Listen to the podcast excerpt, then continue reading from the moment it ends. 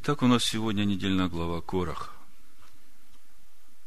И прежде чем мы начнем говорить о том, чему учит нас эта недельная глава, я, наверное, сразу скажу название проповеди, чтобы легче было все это вместить и по ходу уже в духе получать ответы. Исайя 53 глава, 4, 5 стих и 11. Написано, но Он взял на себя наши немощи и понес наши болезни. А мы думали, что Он был поражаем, наказуем и уничижен Богом. Но Он изъязлен был за грехи наши и мучим за беззакония наши. Наказание мира нашего было на нем, и ранами его мы исцелились. Мы все прекрасно знаем это местописание, но мы никогда себе не задавали вопрос, по крайней мере я, а зачем ему вообще это надо было делать? Зачем ему надо было брать на себя наши болезни, наши немощи? Зачем ему надо было брать на себя наши грехи? Кто так определил? И почему это надо делать? Почему каждый э, не несет сам свои грехи? Я уж не говорю о том, что ранами его мы исцелились. Что значит э, исцелиться его ранами? О каком исцелении идет речь? Все ли чьи грехи он взял на себя, исцелились его ранами. В одиннадцатом стихе написано, на подвиг души своей он будет смотреть с довольством. На подвиг какой своей души? Вот той человеческой души, которая в Гефсиманском саду возмутилась.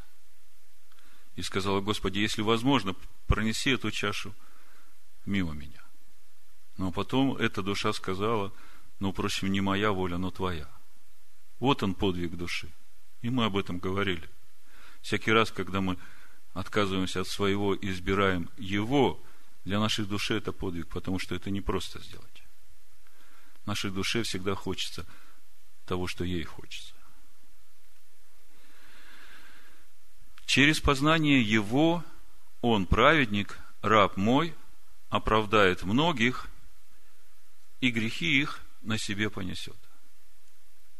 То есть, вот смотрите, в пятом стихе мы видим, что наказание мира было на нем, что он понес на себе все грехи,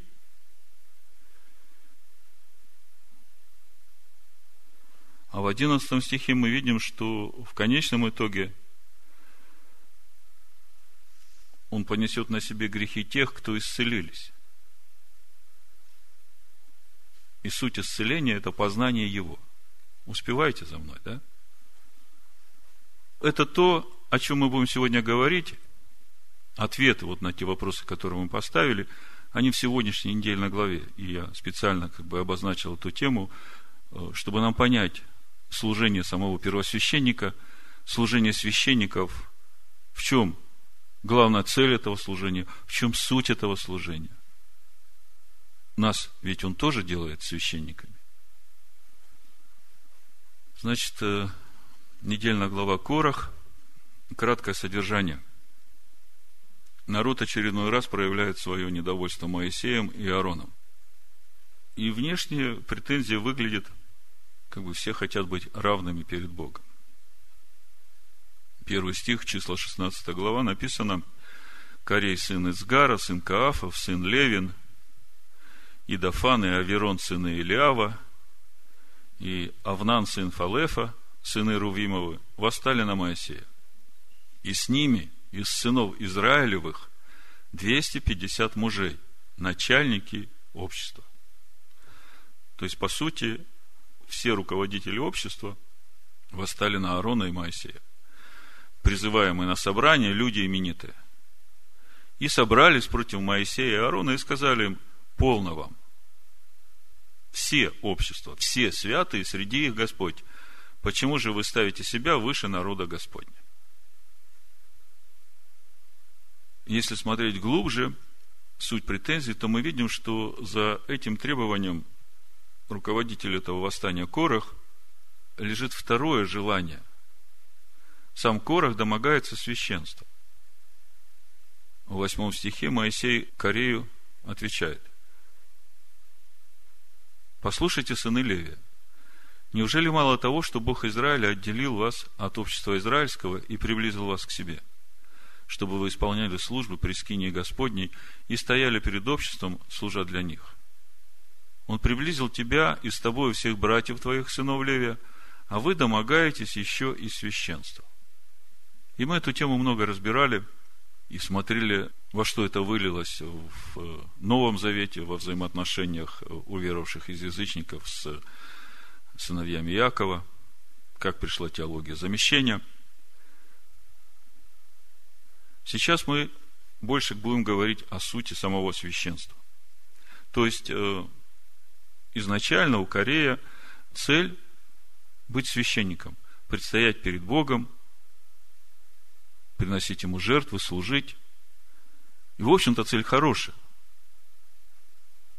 Моисей предлагает, если вы действительно считаете, что вы можете быть священниками и способны служить, то Моисей предлагает им поучаствовать в этом служении. Причем, если смотреть хронологически, то может быть, 2-3 месяца всего лишь прошло после того, как похоронили Надава и Авиуда, когда они с чуждым огнем пришли. Помните, они тоже в кадильнице положили курение и пришли пред Господа курить, и вышел огонь от Господа, и они погибли. То есть, в принципе, весь народ знает, что курение пред Господом – это возможно только если в сердце горит святой огонь. То есть, э, если перевести на простой язык – должно быть правильное стояние перед Богом и правильная мотивация того, что ты собираешься делать. О чем речь идет? Мы сейчас это увидим дальше по тексту. Есть мотивация совершать курение перед Богом для того, чтобы быть главным в обществе. И мы видим, что с этой мотивацией очень опасно приходить в присутствие Бога. То есть, по сути, Корей так и не понял, в чем суть священства, какова цель этого служения, какое назначение и что за всем этим стоит вообще э, вот в том устроении Божьего народа, как Бог усмотрел. Моисей предлагает попробовать им. 16 стих. Сказал Моисей Корею, завтра ты и все общество твое будьте пред лицом Господа. Ты, они и Аарон. И возьмите каждый свою кадильницу и положите в них курение, и принесите пред лицо Господне каждый свою кадильницу. 250 кадильниц. Ты и Аарон каждый свою кадильницу. И взял каждый свою кадильницу, и положили в них огня, и всыпали в них курение, и стали при входе в скинию собрания, также Моисей и Аарон. И вот 19 стих, смотрите, собрал против них корей все общество. То есть, сначала были только 250, а теперь уже все общество ко входу скинии собрания. Помните, в книге Исход написано, не следуй за большинством во зло. По сути, остались двое, Моисей и Аарон, а левиты, сыновья Каафовы, а с ними и Рувимовы сыновья, а теперь и все общество, все против Моисея и Аарона. Вот это я хочу, чтобы вы отметили, потому что дальше мы увидим, что суть священства именно в том, чтобы иметь такое сердце, чтобы бежать перед Бога с этим курением и заступать это общество. Это мы сейчас увидим, мы, в общем-то, к этому идем. В 140-м псалме в синодальном переводе, во втором стихе, суть служения вот с этим фимиамом, с кадильницей, Давид пишет, да направится молитва моя, как фимиам пред лицо твое, воздеяние рук моих, как жертва вечерняя. То есть здесь мы видим, что по сути фимиам, вот это воскурение в Писаниях, ну мы, в общем-то, знаем это, молитвы святых. Вопрос, о чем молиться, какое содержание этих молитв. Ну, в общем, мы видим, что против Моисея собралось все общество.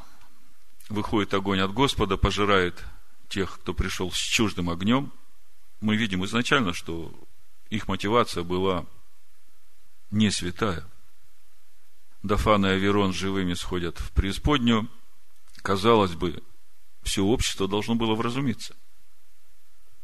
Ну, когда перед тобой происходят такие сверхъестественные чудеса, огонь выходит, там 250 человек погибают.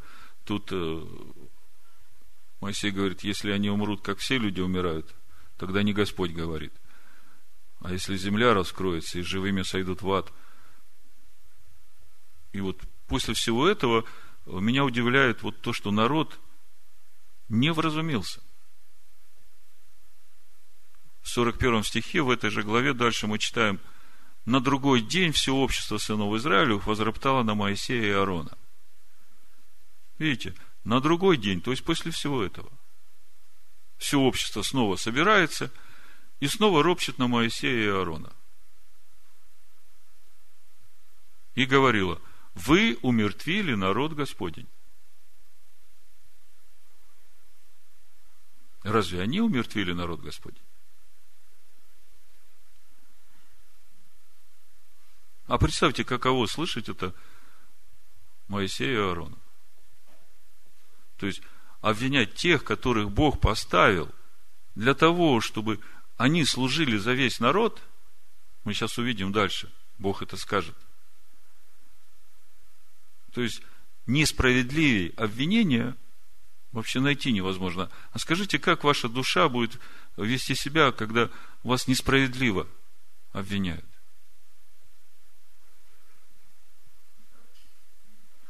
Но смиренная душа будет молчать, я понимаю – но приходится прикладывать очень много усилий для того, чтобы ее там обуздать и закрыть ей рот, чтобы она, не дай Бог, что-нибудь не сказала. Но ей очень больно, когда ее обвиняют несправедливо. Здесь та же самая ситуация.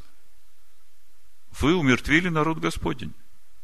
И когда собралось общество против Моисея и Аарона, они обратились к скинии собрания – и вот облако покрыло ее, явилась слава Господня, и пришел Моисей и Аарон к скине собрания, и сказал Господь Моисею, говоря,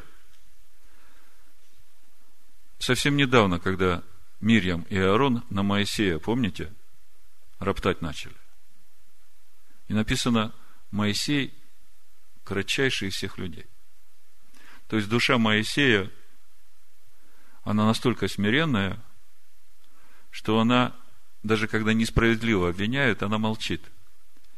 И здесь можно увидеть одну тайну духовную. Если твоя душа будет вот такой смиренной, то Бог не промолчит. Мы видели, как это было с Мирьям. И здесь мы видим ту же ситуацию, но здесь уже Аарон и Моисея, против них все общество несправедливо их обвиняет – сходит слава Господня, и Бог обращается к Моисею и говорит, послушайте, отсторонитесь от общества сего, и я погублю их во мгновение.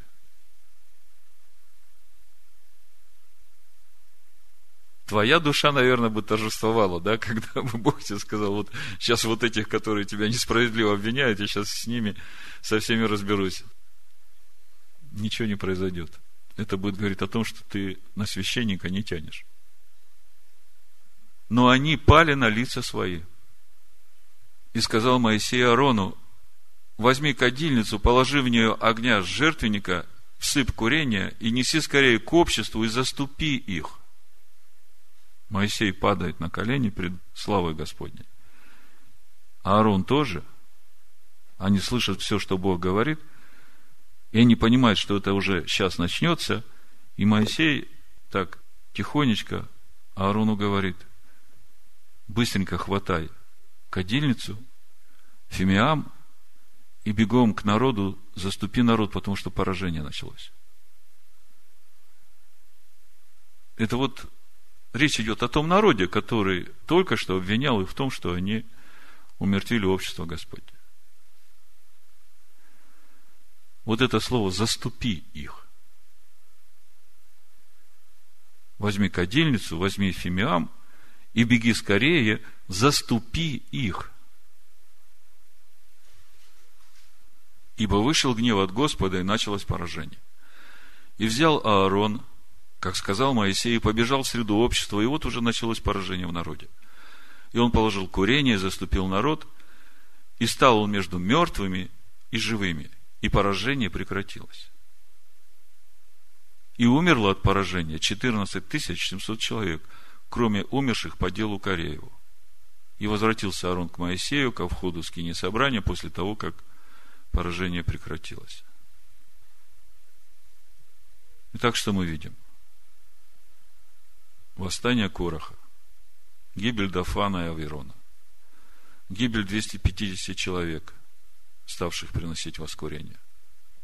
Поражение народа начинается. И, в общем-то, все вокруг вот этого священного действия возносить курение пред Всевышним. Корей домогается священства. Эти 250 тоже с кадильницами уже приготовленными. Спрашивается, откуда у них кадильницы?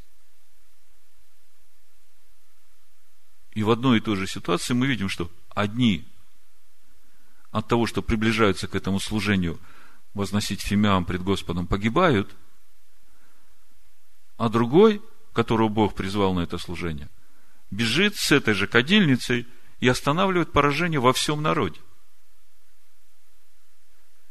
И вот это ключевое слово «беги скорее и заступи народ». Так что же является главным в сегодняшней недельной главе? Чему она нас сегодня учит? О чем она нам говорит? Вот для вас – вы читали недельную главу. Что для вас было главным в этой недельной главе?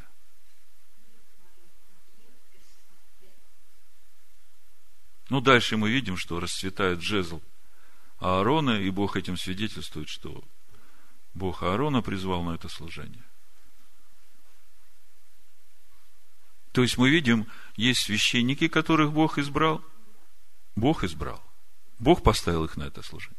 И есть народ – и мы видим, что обязанность священников, главная обязанность, заступать народ. То есть, о чем сегодняшняя недельная глава?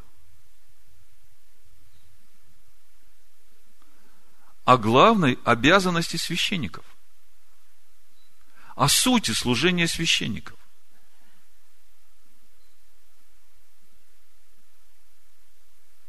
18 глава, с этого и начинается книга чисел. Смотрите. И сказал Господь Аарону после всех этих событий, ты и сыны твои, и дом отца твоего с тобою понесете на себе грех, если смотреть синодальным там другим шрифтом написано, за небрежность во святилище. Э, я смотрел еще какие переводы есть этого места – Елизаветинская Библия, 1751 год издания.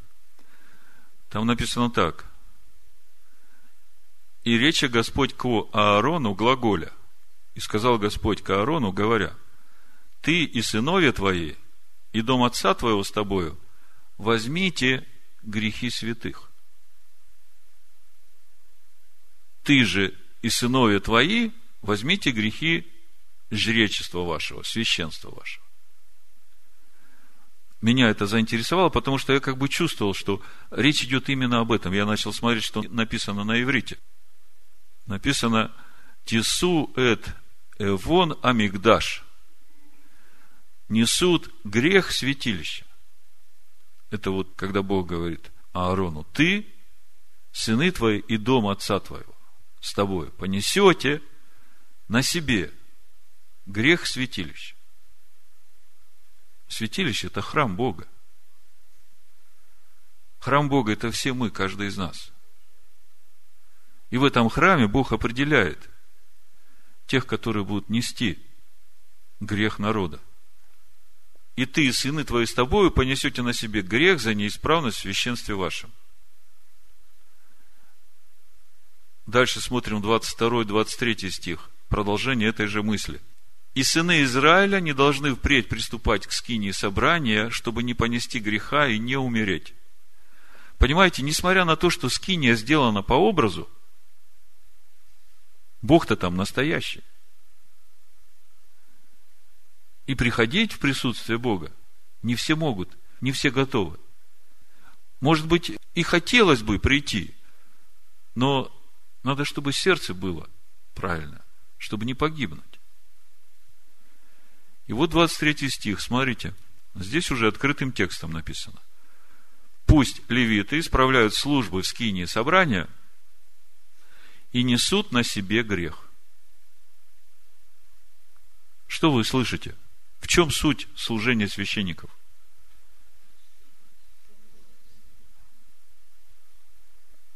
Нести на себе грех. Что это за служение такое? Какова технология?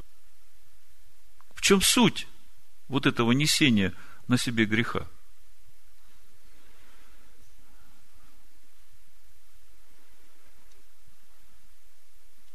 То есть, если так грубо, на понятном языке, на входе приходит сын Израиля с жертвой за грех. Исповедуется, священник берет на себя этот грех, приносится в жертву это животное, которое было принесено в искупление этого греха. И теперь этот священник, взяв на себя этот грех, входит в скинию с этим фимиамом святых. Вот это заступническая молитва. Вот это ходатайственная молитва. Этому сыну Израиля надо же получить это прощение, ощутить внутри себя эту свободу в душе, что снята эта тяжесть. И помните, в праздник Йом-Кипур, когда первосвященник входил, уже все грехи за весь год сына Израиля вносил во святой святых – то были случаи, когда он там погибал. И тогда народ искупления не получал. Понимаете? То есть, как бы сын Израиля сделал все правильно. Теперь дело за священником. А если у священника неправильное сердце, то тогда ничего и произойти не может. Тогда вот эта свобода, вот это искупление очищения может и не прийти к этому сыну Израиля. Но если все работает правильно, то священник идет пред Господа, с этим фимиамом входит в скинию, туда уже никому нельзя заходить, кроме священника. Входит в скинию с этим фимиамом святых, воскуривает, и вот здесь вот начинается самое главное служение. Вот это ходатайственная молитва, вот этот фимиам, это и есть, вот как я читал вам 140-й псалом молитва святых. Вот это ходатайственная молитва. Вот это заступническая молитва. Есть раскаяние, есть жертва. И самое важное, вот эта ходатайственная молитва перед Богом, причем из сердца, которое действительно способно. То есть в этом сердце действительно это мотивация заступничества и ходатайства. Понимаете? Вот такое сердце, как у Короха, он не мог этого сделать, потому что у него мотивация другая была. Он хотел главенствовать в народе. Он думал, что в этом суть вот того, что там Моисей должности распределил, в кавычках. Не Моисей же распределял, Бог все определял. То есть мы сейчас говорим не о личностях, мы сейчас говорим о сущности, о сущности священства. Как я уже говорил, проповедь я так и назвал. Грехи их на себе понесет. Исайя 53 глава, 4, 5 стих, 11. Он взял на себя наши немощи, понес наши болезни – и теперь мы уже начинаем понимать, что происходит. А мы думали, что он был поражаем, наказуем и уничижен Богом. Но он был извязлен за грехи наши и мучим за беззакония наши. Наказание мира нашего было на нем, и ранами его мы исцелились. На подвиг души своей он будет смотреть с довольством, 11 стих. Через познание его он, праведник, раб мой, Бог говорит, оправдает многих, и грехи их на себе понесет. Итак, почему Он несет на себе наши грехи, нам становится понятно. Это главная обязанность первосвященника. И Бог выбрал именно такого первосвященника, который действительно способен на такое служение. И он вошел не в скинию по образу, он вошел в истинное святилище, он в небо вошел. И он стоит сейчас одесную Бога и несет это служение. В чем служение первосвященника? Нести на себе грехи и ходатайствовать. Значит, нам сейчас самое важное определиться с тем, о каких грехах идет речь. И потом ответить на вопрос, чьи же в конечном итоге грехи он понесет на себе. Потому что мы видим, что ранами его мы исцелились, и мы понимаем, что ранами, оказывается, не все исцелились. И дальше мы видим, что он понесет грехи на себе тех, которые познали его. Что за этим всем стоит? Давайте попробуем сейчас уже в контексте Нового Завета с этим разобраться. Послание евреям 9.15. Смотрите, как написано. По сути, в этом стихе уже есть ответ на все, о чем мы говорили. И потому он есть ходатай Нового Завета дабы вследствие смерти его, бывший для искупления от преступлений, сделанных в Первом Завете, призванные к вечному наследию, получили обетованное. Но почему? Потому. Написано, и потому он есть ходатай. Там, если выше читать, мы видим, что потому что он вошел в истинное святилище и кровью своею. Не тельцовую козлов, а своею. Искупил нас.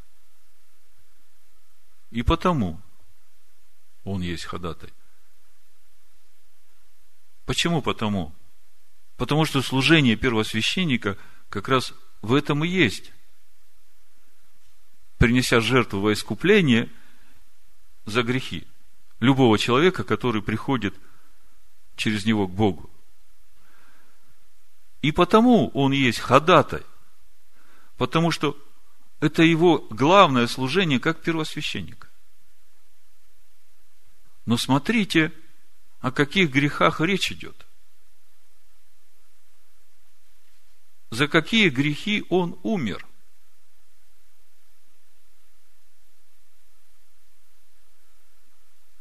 Дабы вследствие смерти его бывший для искупления от преступлений, сделанных в Первом Завете.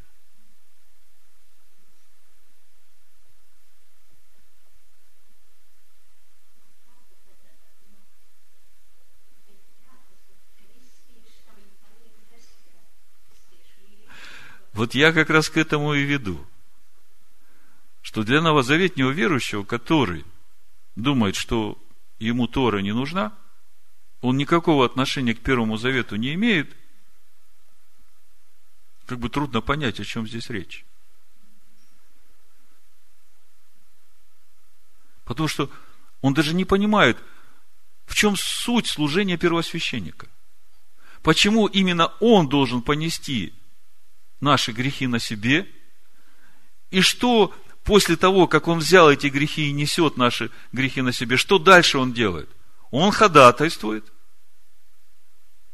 И как мы видим, он ходатайствует о том, чтобы вот эти преступления, которые сделаны были по Первому Завету, чтобы они были прощены, и в результате он является ходатаем Нового Завета.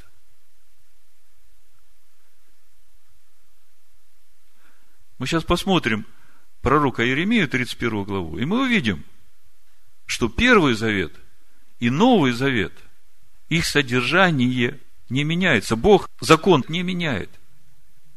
Бог человека меняет.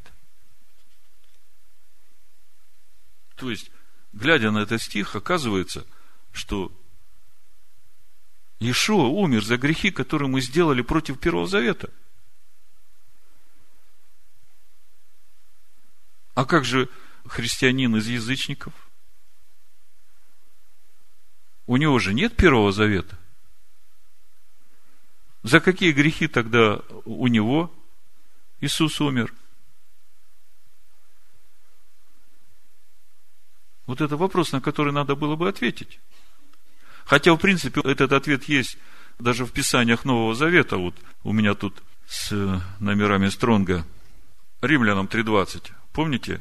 Ибо законом познается грех. По Стронгу вот это законом 35.51. Новому. Вот этому слову новому закон в греческом. Там у Стронга в скобочках есть такая справочка, э, синоним истории. То есть, как бы вся терминология греческого, она имеет синонимы, то есть в иврите параллельные слова. Так вот, там, в этой скобочке, написано синоним по стронгу 08451. И как вы думаете, какое там слово стоит? Тора. То есть через новому на греческом познается грех. То есть Торой познается грех. А если посмотреть дальше 1 Иоанна 3 главу 4 стих, то там написано, всякий делающий грех делает и беззаконие, грех и есть беззаконие. И вот это слово беззаконие на греческом а-номиан. и переводится как отсутствие Торы. А номиан – это отсутствие закона.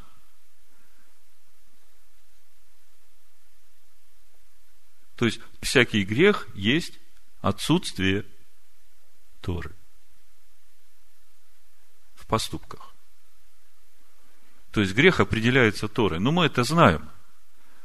Но для нас сейчас удивительно звучит, что Иешуа, оказывается, искупает грехи, которые были сделаны в Первом Завете. И тогда как-то непонятно для верующего Нового Завета, он вроде бы к Первому Завету никакого отношения не имеет.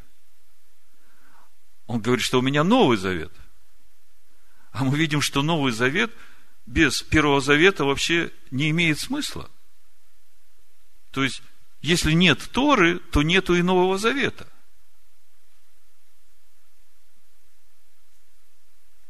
Вот смотрите, Еремея 31 глава, с 31 стиха, вы знаете это место все. Вот наступают дни, говорит Господь, когда я заключу с домом Израиля и с домом Иуды Новый Завет. Ну, я уж не говорю о том, что Новый Завет будет заключаться с домом Израиля и с домом Иуды.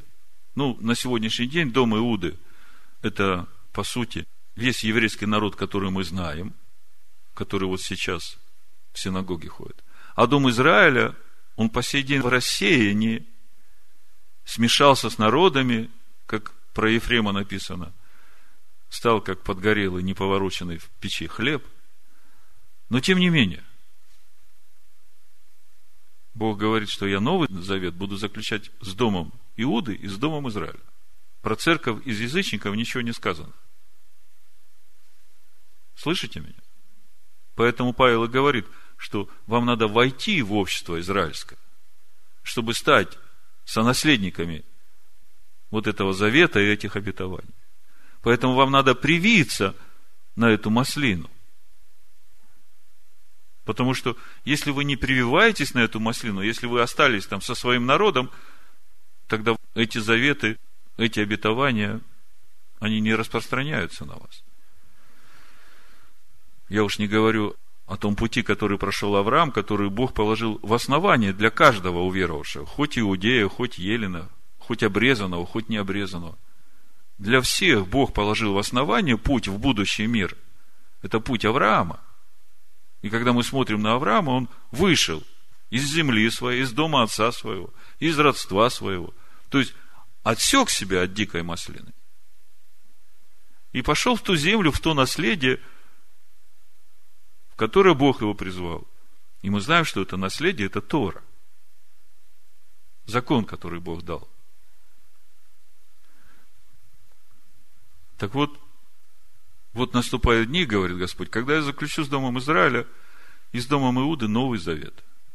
Не такой завет, как я заключил с отцами в тот день, когда взял их за руку, чтобы вывести их из земли египетской. Тот завет мой они нарушили, хотя я оставался в союзе с ними, говорит Господь. Вот завет, который заключу с Домом Израилем после тех дней, говорит Господь. Вложу закон мой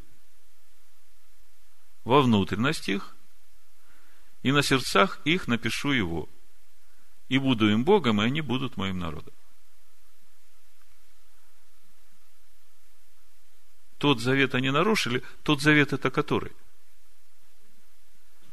Если смотреть послание евреям, автор послания евреям разбирает эту тему. Он там говорит, что это тот завет, вот когда Моисей прочитал вот эту книгу Завета, все слова, которые вписаны в эту книгу Завета, исход 24 глава. Все, что Бог сказал, Моисей прочитал вслух народа, народ услышал все это. Это как договор. Они сказали, да, будем делать и будем слушать. И Моисей сказал, вот слова завета, которые Бог заключает с вами. Вот он первый завет. Да? То есть, содержание Торы – это первый завет. Бог говорит, тот завет вы нарушили, но я с вами заключу новый завет. Но новый завет, мы же видим, что закон-то тот же самый. Вложу закон мой во внутренность. То есть, в Первом Завете закон был записан в Торе. Все, как Моисей сказал, будем делать и слушать. То есть, будем смотреть в Тору и будем делать. А в Новом Завете Бог говорит, я вложу этот закон во внутренность вашу, на сердцах ваших, напишу его. Но закон-то тот же самый. Вот поэтому мы в послании евреям в 9.15 читаем, потому он есть ходатай Нового Завета, вот этого завета, по которому Бог вложит свой закон вовнутрь. Но для того, чтобы это произошло, нужно все преступления, которые сделаны против Первого Завета, искупить. Вы понимаете? Вот смотрите, что у Еремии написано, и это мы сейчас сопоставим с Евреем 9.15, вы увидите, это то же самое. Но вот завет, который я заключу с Домом Израилем после тех дней, 33 стих говорит Господь, вложу закон мой во внутренность их, и на сердцах их напишу его, и буду им Богом, а они будут моим народом.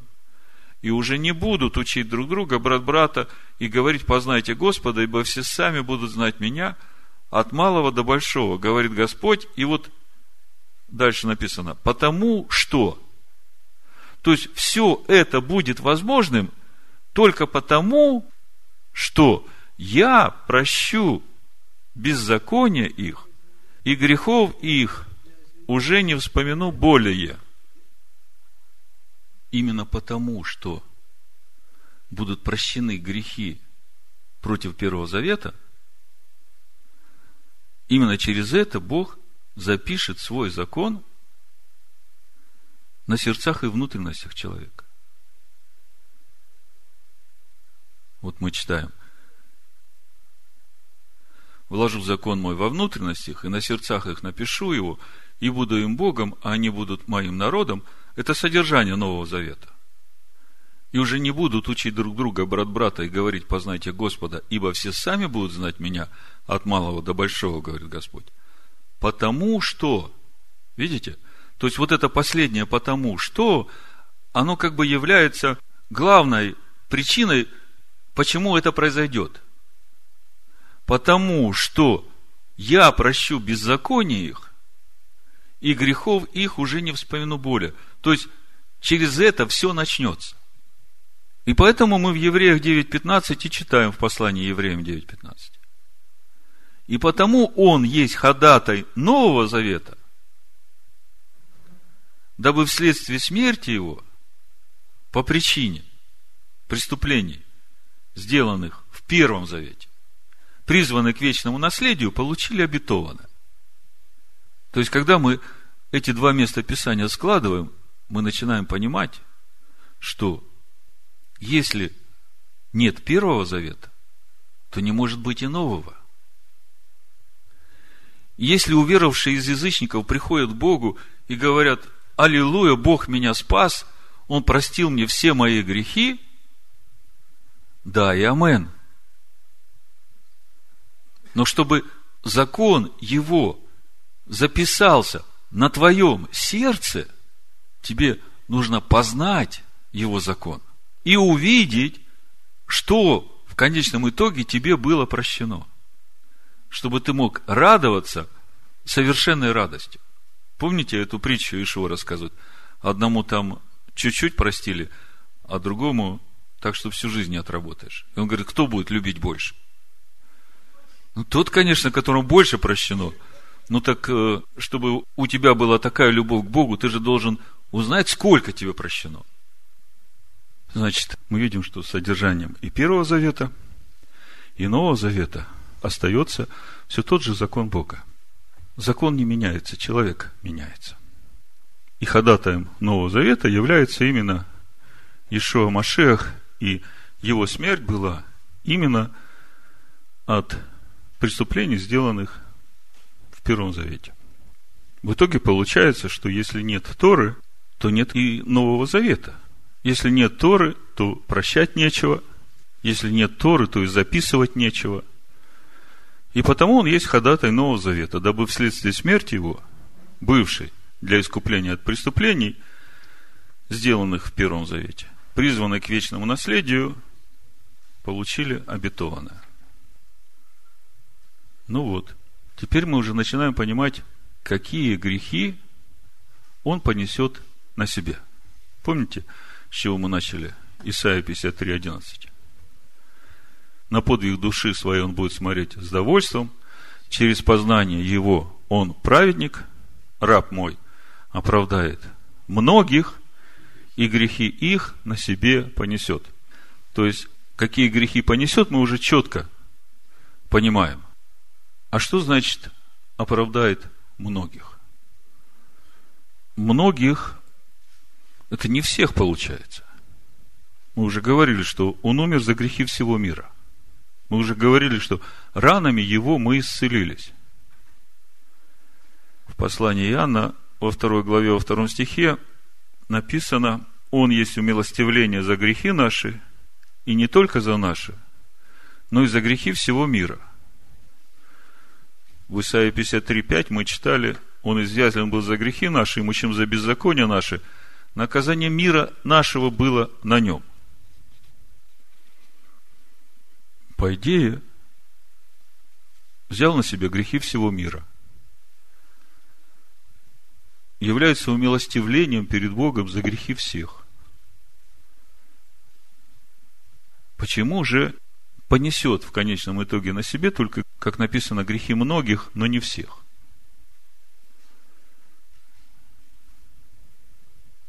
в Евангелии от Иоанна, в третьей главе, в общем-то, есть ответ на этот вопрос, и мы его знаем. Просто я хочу немножко глубже сделать этот акцент на том, чьи грехи именно понесет. Кто такие, познавшие его? Есть ли разница в пути познания его для евреев и язычников? Есть ли разница в пути познания его для обрезанных и необрезанных? Почему не всех грехи понесет на себе, мы вот в Евангелии от Иоанна в третьей главе читаем. И как Моисей вознес змею в пустыне, это 14 стих, так должно вознесено быть и Сыну Человеческому, дабы всякий верующий в Него не погиб, но имел жизнь вечную. Ибо так возлюбил Бог мир, что отдал Сына Своего Единородного, дабы всякий верующий в Него не погиб, но имел жизнь вечную. Ибо не послал Бог Сына Своего в мир, чтобы судить мир, но чтобы мир спасен был через Него. Верующий в Него не судится, а неверующий уже осужден, потому что не уверовал во имя единородного Сына Божия. Скажите, о каком имени идет речь? Об имени Иисус Христос или об имени Слова Бога? Ибо Бог превознес имя свое, имратеха, слово свое, речение свое, выше всех своих имен. Почему Бог превознес это имя? Потому что именно через Слово Бога мы познаем Его самого. И Сын пришел в мир и взял все грехи этого мира на себя, чтобы стало возможным записать этот закон Бога, который был дан в Первом Завете, чтобы этот закон стало возможным записать на сердце человека. Потому на Иерусалимском соборе апостолы решили, что язычников не надо нагружать сразу исполнением закона. Закон читается в синагогах каждую субботу. Бог дал им своего духа. Вот они пусть ходят и познают этот закон, и Бог будет записывать этот закон на наших сердцах. Потому что мы верим, что и мы, как и они, спасемся благодатью Господина нашего Ишуа Машеха, суть которой и есть вот этот закон, записанный на наших сердцах. Это и есть то, как мы читаем у Исаия, через познание Его Он, праведник, оправдает многих, и грехи их на себе понесет. То есть, тех, которого познали, тех, которые Его познали, Он именно этих оправдает, и именно их грехи на себе понесет. То есть, когда уверовавшие из язычников, да не только уверовавшие из язычников, я могу сказать, что и сегодняшний еврей, ему точно так же надо познавать Тору, как и любому другому. Именно так познавать, чтобы Дух Божий записал этот закон на его сердце. То есть нет разницы, иудея или елен. Другими словами, с тех пор, когда Ишуа взял на себя все наши грехи и стал за нас ходатаем Нового Завета, по которому теперь этот закон будет записываться на наших сердцах, для каждого уверовавшего, и обрезанного, и необрезанного, начинается путь ученичества. Начинается твой путь ученичества для того, чтобы тебе познать того, кто умер за тебя, который есть живое слово. В шестой главе Евангелия от Иоанна, смотрите, как написано. Ишо говорит, 44 стих. Никто не может прийти ко мне, если не привлечет его Отец, пославший меня. И я воскрешу его в последний день. Что значит прийти ко мне? 45 стих у пророков написано, и все будут научены Богом. Всякий слышавший от Отца и научившийся приходит ко мне. Что вы слышите? Слышите слово научившийся? Слышавший от Отца и научившийся. Научившийся чему? слушающие что? Все будут научены Богом. Ишо говорит. И никто не может прийти ко мне, если не будет слушать и учиться. И когда он говорит прийти ко мне, то он имеет в виду именно вот это состояние, когда человек познает его. Потому что результатом научения является познание. На иврите даат. Даат познал. Вот если посмотреть, э, где это слово используется, даат. Адам познал Еву, даат. Родился Каин и Авель, да? То есть, в результате познания является рождение нового. когда мы познаем Слово, то оно запечатлевается в нашем сердце, оно записывается на внутренностях наших, и это суть вот того нового творения, которое родил Бог и взращивает. И вот это вот новое творение, это и есть Сын Бога, Машех, живое Слово, живущее в тебе. И если Он живет в тебе, то это и есть суть твоего оправдания. То есть в итоге получается, что он понесет грехи, которые сделаны были против Торы, и понесет эти грехи тех, у которых эта Тора будет записана на сердцах. В послании евреям 9 главе, 27-28 стих мы читаем. И как человекам положено однажды умереть, а потом суд, так и Машех, однажды принеся себя в жертву, чтобы подъять грехи многих, почему не всех, мы уже знаем. Опять, видите, многих. Во второй раз явится не для очищения греха, а для ожидающих его во спасение.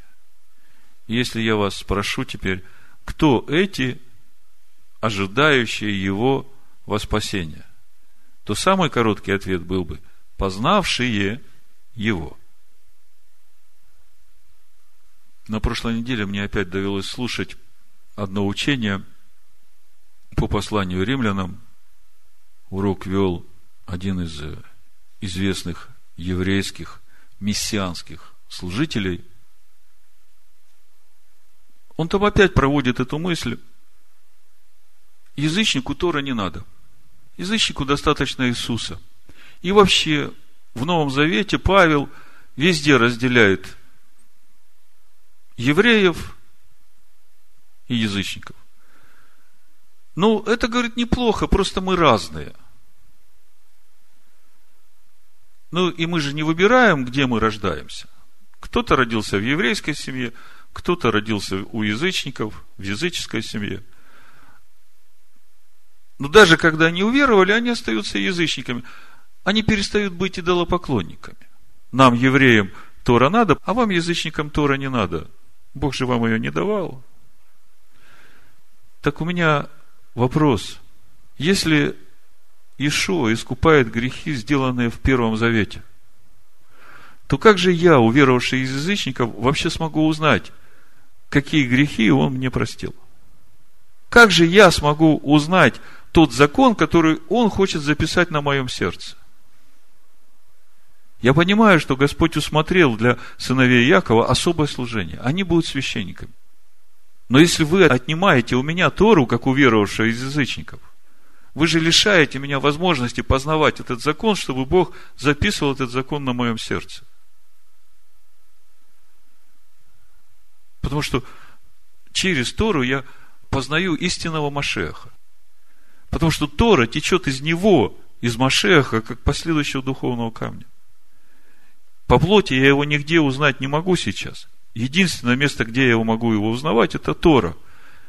И погружаясь в Тору из года в год, вот эти слова Божии удивительным образом смиряют мою душу, когда я начинаю размышлять, что там происходит, почему, что Бог мне хочет через это сказать. Это слово входит в меня и усмиряет мою душу, дает мне покой, дает мне мудрость и разумение, как в этой ситуации поступать, как в этой. Сердце мое обрезается.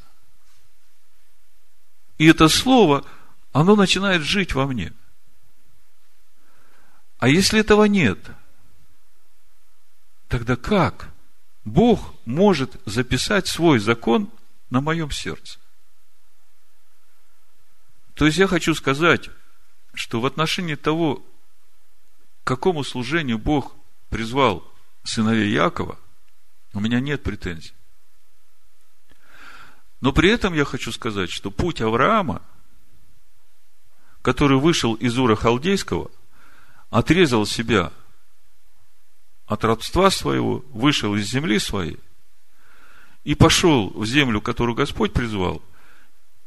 И в 26 главе книги Баришит мы читаем, что результатом этого пути было то, что слушался голоса и исполнял все, что Бог заповедал исполнять.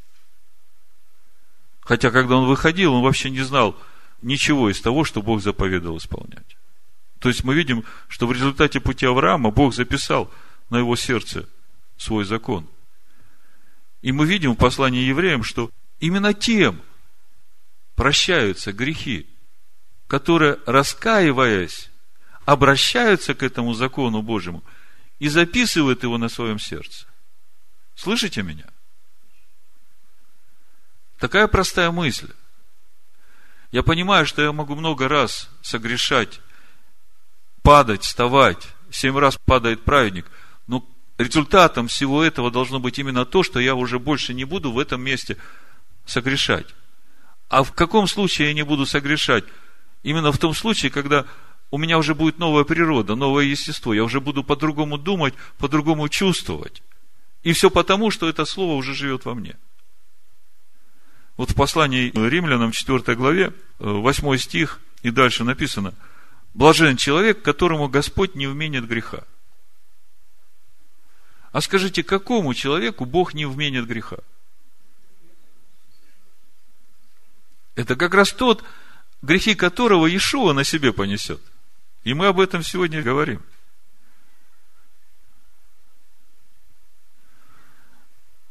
Блаженство сие относится к обрезанию или к необрезанию? Мы говорим, что Аврааму вера вменилась в праведность. Когда вменилась? По обрезанию или до обрезания? Не по обрезанию, а до обрезания. И знак обрезания он получил как печать праведности через веру, которую имел вне обрезания. Так что он стал отцом всех верующих вне обрезания, чтобы и им вменилась праведность и отцом обрезанных, не только принявших обрезание, но и ходящих по следам веры отца нашего Авраама, которую имел он вне обрезания. Слышите, что Павел пишет? Он говорит, неважно, обрезанный ты, не обрезанный. Важно, чтобы ты шел путем Авраама. И как же тогда можно говорить, что вам, уверовавшим из язычников, Тора не нужна? Это нам, евреям, Бог дал. А как же мне идти этим путем? Как мне познать этот путь? Ибо не законом даровано Аврааму или семени его обетования быть наследником мира, но праведностью веры. Что значит праведностью веры?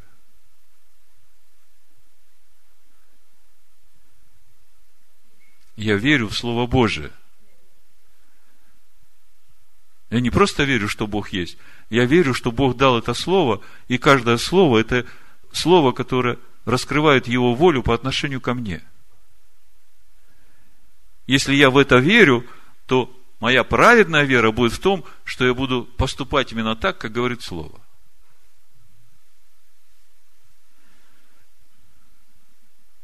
И в послании Галатам, в третьей главе, 26 стих, апостол Павел пишет – Ибо все вы сыны Божии по вере в Машеха Иешуа. Все вы в Машеха, погрузившиеся. Кто такой Машех? Слово. Тора. В Машеха облеклись. Скажите, все ли, которые погрузились в Машеха, облеклись в Машеха?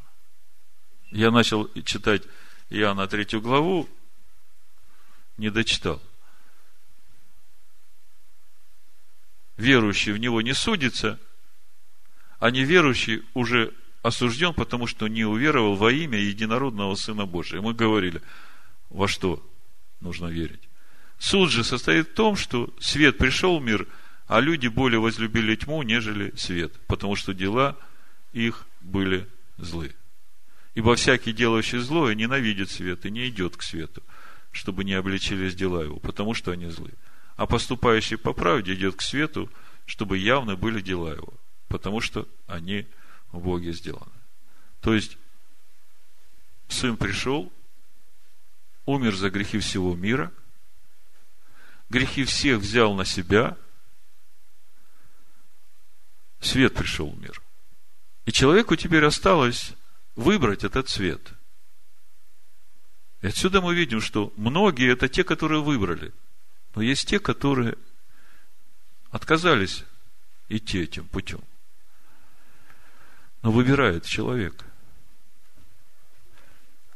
А тот, кто выбрал, в конечном итоге мы видим, нет разницы, обрезанный ты или не обрезанный.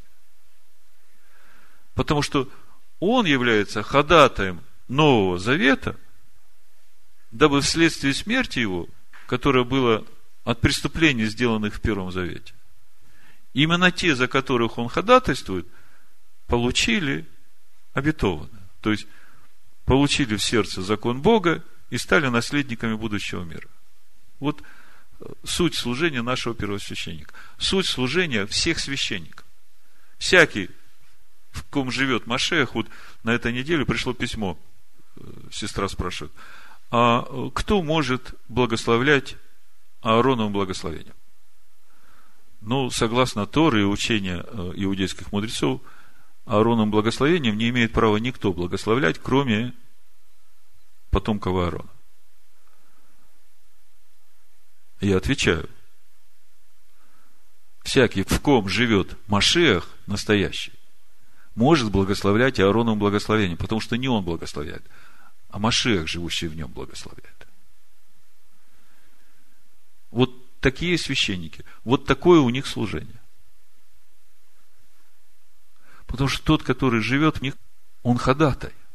Он ходатай за каждого человека. Он пришел в этот мир не губить души человеческие, а спасать. И до того дня, пока он не придет, обязанность всех нас нести вот это священническое служение за всех, за его народ. В первую очередь за сыновей Якова.